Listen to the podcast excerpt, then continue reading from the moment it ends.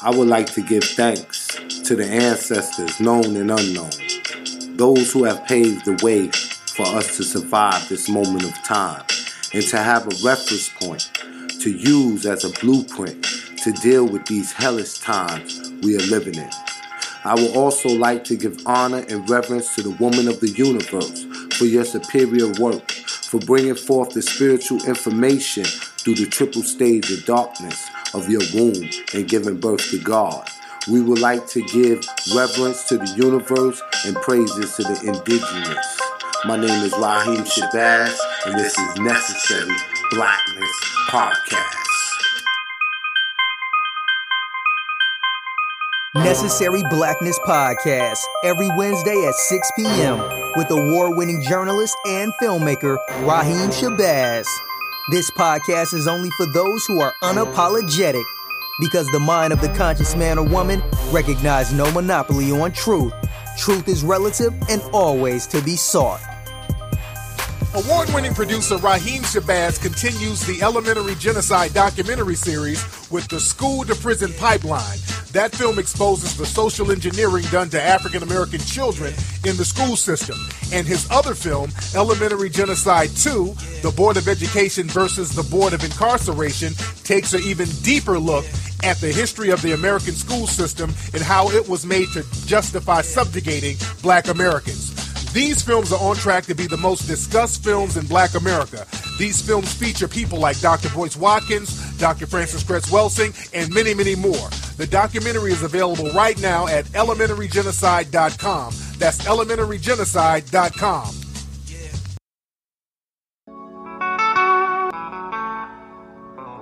You must find a way to get in the way. You must find a way to make trouble, but let it be good trouble, necessary trouble. You know, I said it today and I will say it again. If we can't sit at the table, let's knock the fucking legs off. Excuse me. Tired of talking, man. You know what I'm saying? I haven't done that much talking. You know, the, the, the talking I do, man, is, is, is like, um, like Miles said, it should be clearly understood that all major decisions will be decided on the battlefield. To become a part of this system is to become a part of a criminal enterprise. To become a part of this operation, man, is to be a criminal. You see, because it was a criminal enterprise, it was a criminal intent in its initial stages of, of development.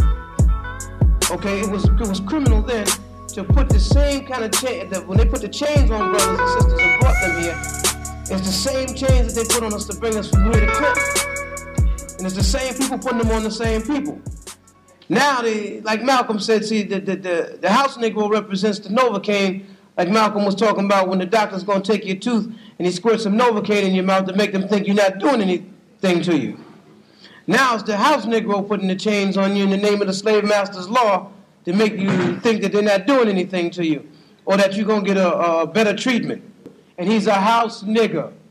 The, the, the, the house nigger, he loved the master more than, he loved, more than the master loves himself. If the master gets sick, he say, what's the matter, boss? We sick. If the master's house gets on fire, he try to put it out with his hand. I'm the field nigger. I pray that the master die, and I've made sure that the master died on past occasions. You see what I'm saying? And I'm not afraid to do it again. Okay? Peace.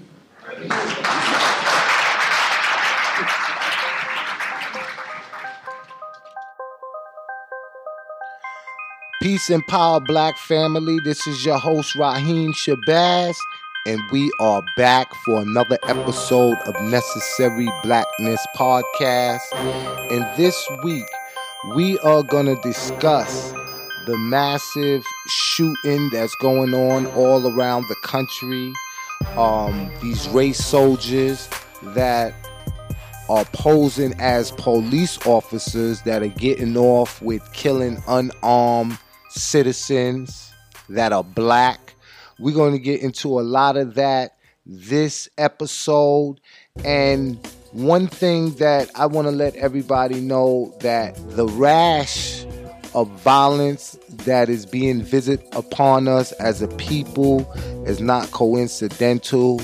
Um, it's been happening for a long time and it's happening more frequently because Trump is in office.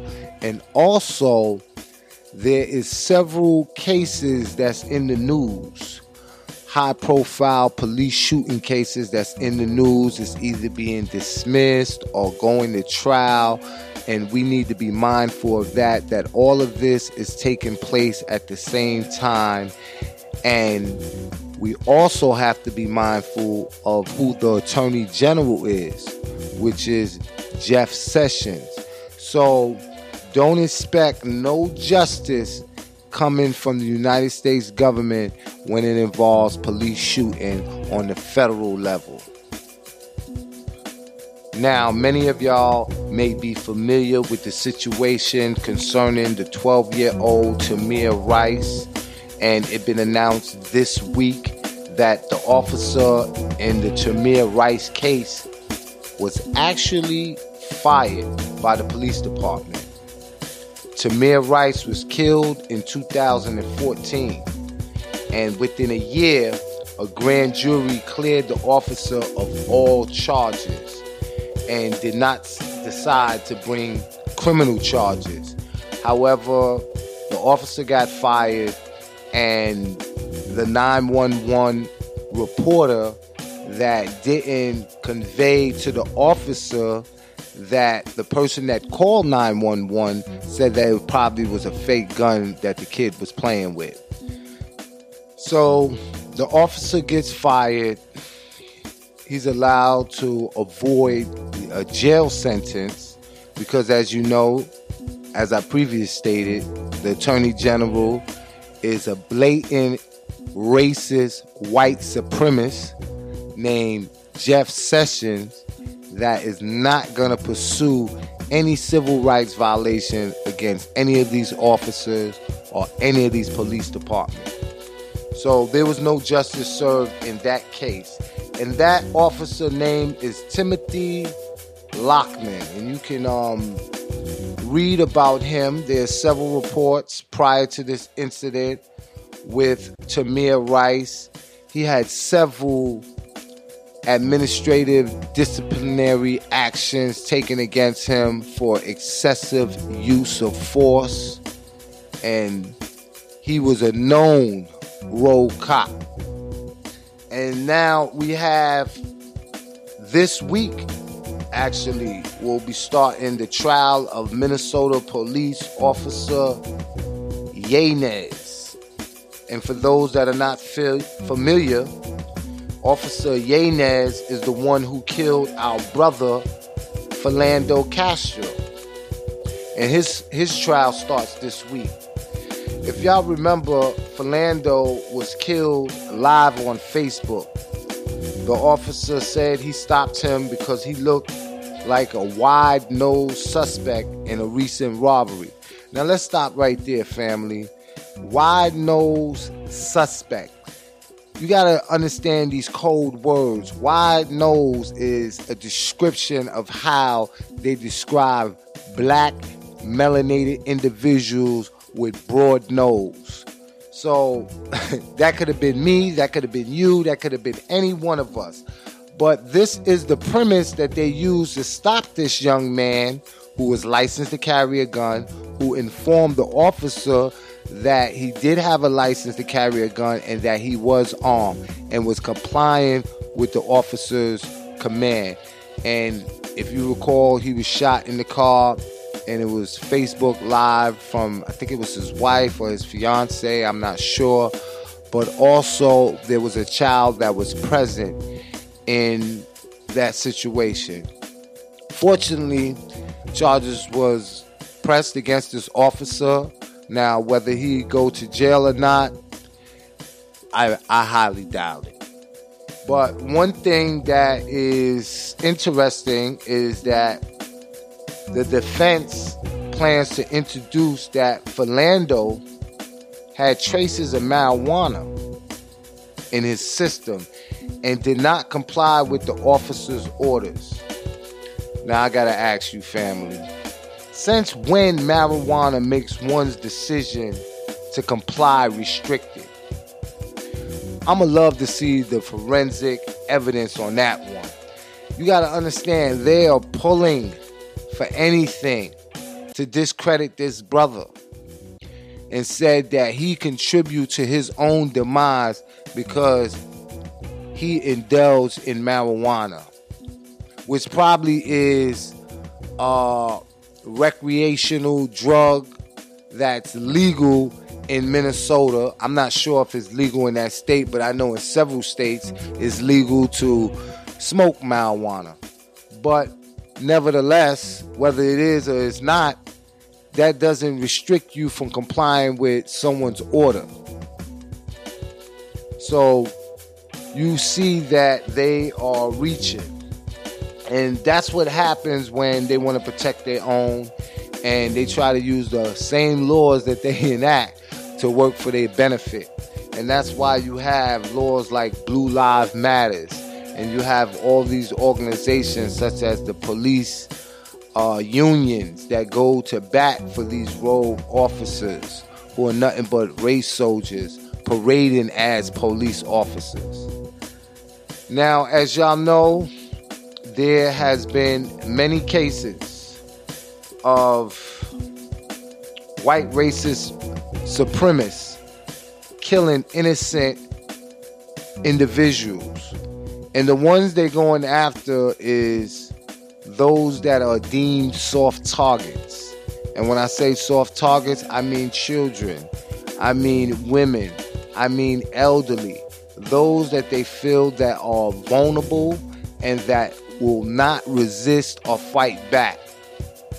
So you notice that unless it's a police officer, of course, that no white supremacists are coming in predominantly black neighborhoods and unleashing the terror that they are doing.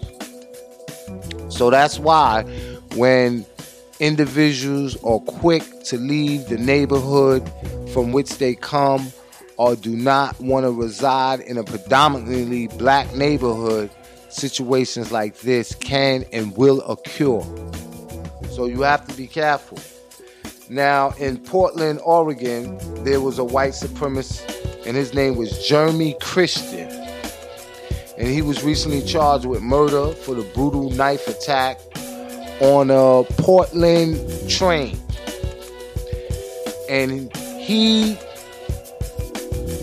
killed two individuals, and one individual um, lived, and he slashed them in the throat and they was coming to the defense of I think it was two Muslim sisters that he was harassing. And he just made his appearance in court. And he really showed who he was. And he's unapologetic about being a white nationalist, a white supremacist.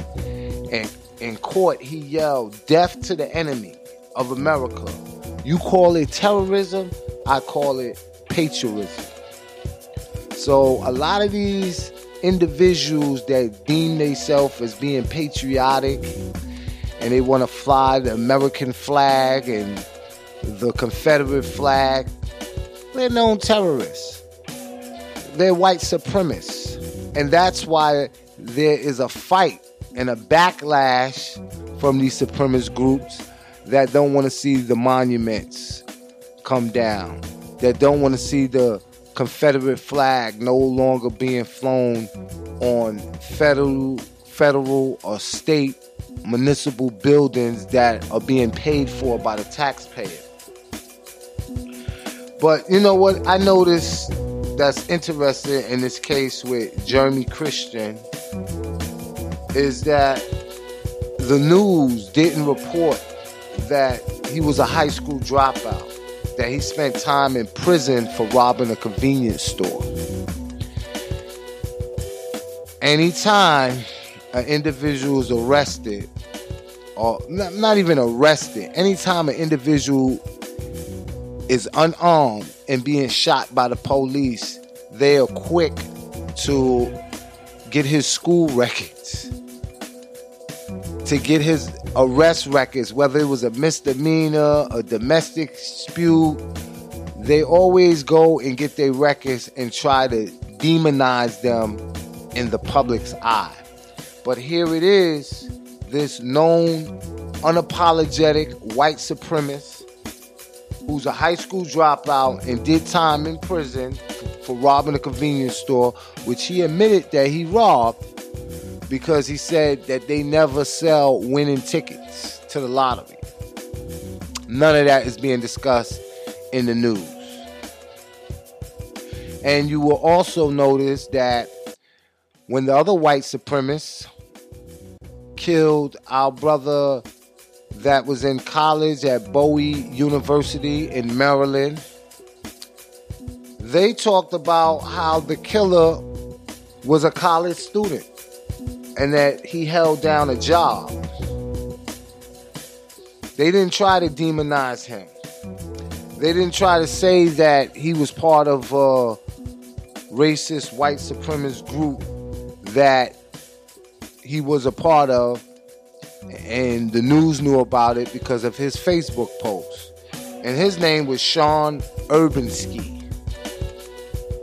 And the individual that he murdered, as y'all know, his name was Richard Collins III. And shout out to Bowie State. They actually spoke about him during the commemorative graduation. And they also had a special moment for him. And they have a real telling picture that has been circulated heavily online. And I actually posted it on my Facebook. And they had his gown and his diploma in an empty chair because he got killed on that Saturday. But the following Tuesday, he was scheduled to graduate. So you got to understand, we are at war, and these racist white supremacists are targeting not only soft targets, but the brightest that is amongst us. This young man had a promising career ahead of him, but it was cut short by a racist white supremacist. Now, what we're going to do is we're going to take a commercial break and we're going to come back and we're going to talk about some more incidents that's happening. Uh, one recently, in fact, we'll discuss that now before we even go to a commercial break. This one comes out of Clear Lake, California. A white supremacist named Anthony Hammond took a machete and in a rage attacked a black man after yelling racist words to him. He was apprehended by the police and he is being charged with murder. Now you have to understand that these are not lone incidents. There was another incident where an individual went on a shooting spree at a pool. They didn't charge him with a hate crime. They didn't call him a terrorist, although he shot eight individuals. But be mindful that there was whites, there was Asian, and other ethnic groups in that pool. But those that were shot and those that was targeted from this white racist supremacist was all black. But the FBI released a statement saying that it's too late to conclude whether this was a hate crime.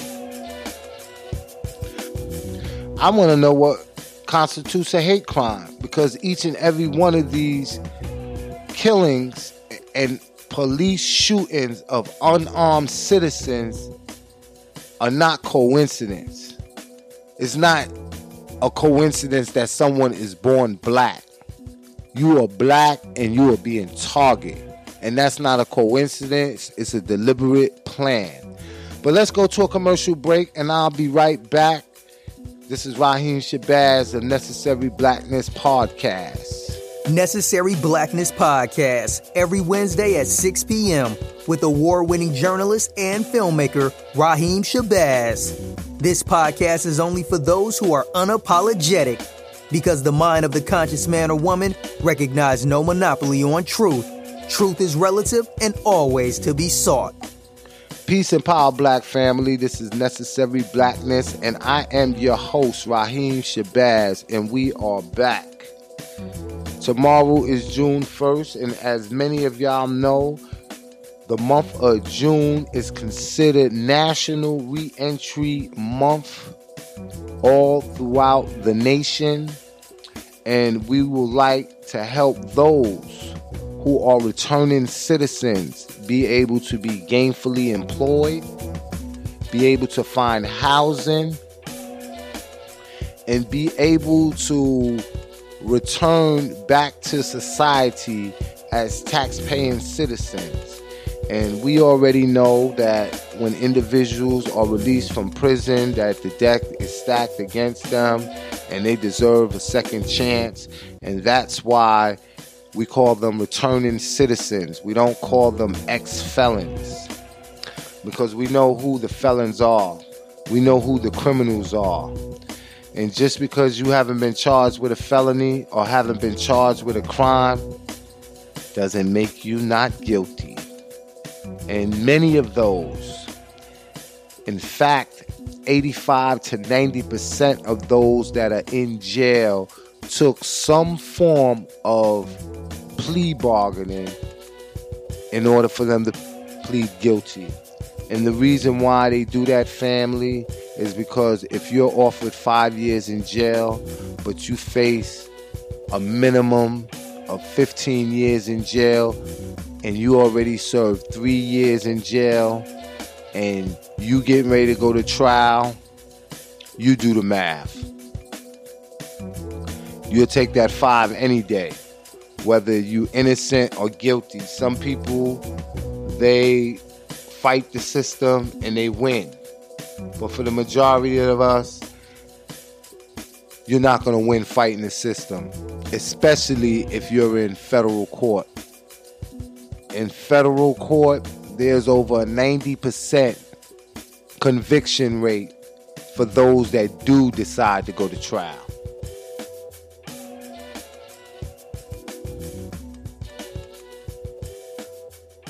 Real quickly, I like to make several different announcements. Friday, July 14th, 2017, I will be in Miami, Florida for a screening and lecture. Make sure you come out. I'll have more information posted on my Facebook, my Instagram, and my Twitter. So make sure you save that date. Also, I want to give a big shout out to Truth Preparatory Academy in St. Paul's, Minnesota. Today at 5:30 p.m., they are giving a screening for elementary genocide, the school to prison pipeline. If you're in the Minnesota area, make sure you go out and support that event. It's free and open to the public. And also on August 12, 2017, the Pan African Congress will be taking place here in Atlanta. The theme for the conference is called Creating the Future of Black History, and it will be held at the Georgia World Congress Center. And I will be speaking there. Make sure you come out, make sure you save the date, and you also can go online and purchase your tickets Information is available once again on my Facebook, my Instagram, and my Twitter. So make sure y'all come out and see me. Um, I think right after August 12th, I will be on the road for at least six weeks doing screenings of Elementary Genocide 3 Academic Holocaust. We are getting everything in order right now. The documentary is looking beautiful. This is going to be the one family. Everybody that's seen it gave it high praises, and they haven't even seen the documentary. They seen little snippets of it, like some people might fall through, and they, you know, let me see what you're working on, and I'll show them it, and they like, wow, brother, you're really putting your feet in this. So it's coming along good. Um, I'm not gonna say when the release date is. I do not do that. People been hitting me up all day asking me when the release date is. This is not a mixtape. It takes time. And you have to be persistent with this, and you cannot rush creativity. So if I say it's going to be done in three weeks, then psychologically, in my mind, I'm trying to get this done in three weeks. And when you're doing a creative process, you just have to let it flow. So make sure y'all check that out. Also, we have one more announcement. This is a very important announcement. As many of y'all know, we have been giving you good content on this podcast on a weekly basis. Give or take, we might miss a week because, as y'all know, we are knee deep into the editing process of getting this documentary out to the public. So, we missed a couple of weeks here and there, but we have been consistent for the last 23, 24 weeks. And we want to start broadcasting twice a week. I know it's going to be Wednesday, and I'm looking at Sunday. I don't know. We might change it to another day. But tentatively, Wednesday and Sunday, you're going to now be able to check out Necessary Blackness podcast. However, we are looking for a female co host for the Necessary Blackness podcast. And that female co host must possess humor, wit, candidness, and ability to create dialogue that ranges from social issues to the economic empowerment from black America perspective. If you feel like you got what it takes to be on Necessary Blackness podcast, definitely hit us up. Send an email to Necessary Blackness Podcast at Gmail and someone will get right back to you. Make sure you send that email to Necessary Blackness Podcast at Gmail and put it to attention Raheem Shabazz and in the subject put co-host. So I'm not to be on here too much longer, family. I have a lot to do. Um, I do know that we do have a scheduled interview with Zaza Ali. She will be in the studio discussing her second book, Black Matters Plagues of Dysfunction. Very good book. I read that book. I read the first one. The first one is dynamic, and the second one is just as dynamic. If you haven't already purchased a copy of Black Matters, the scientific invention in our affairs, make sure you get that. Make sure you get the second book, which is out now. And you can get that at zazaali.com. And for those that don't already have Elementary Genocide 1, 2, and 3 will be on the way. Make sure you go to elementarygenocide.com and purchase you a copy. If you already have a copy and you think it's someone that can benefit from this information, whether it's a school, it's an organization, a fraternity, a sorority, make sure you get your copy and you send it to your people because we have to disperse this information to each and every one. It's each one teach one. My name is Raheem Shabazz. This is Necessary Blackness Podcast, and we're going to cut this short for this week, but I will be back next week, same time, same place. Peace and power, black family.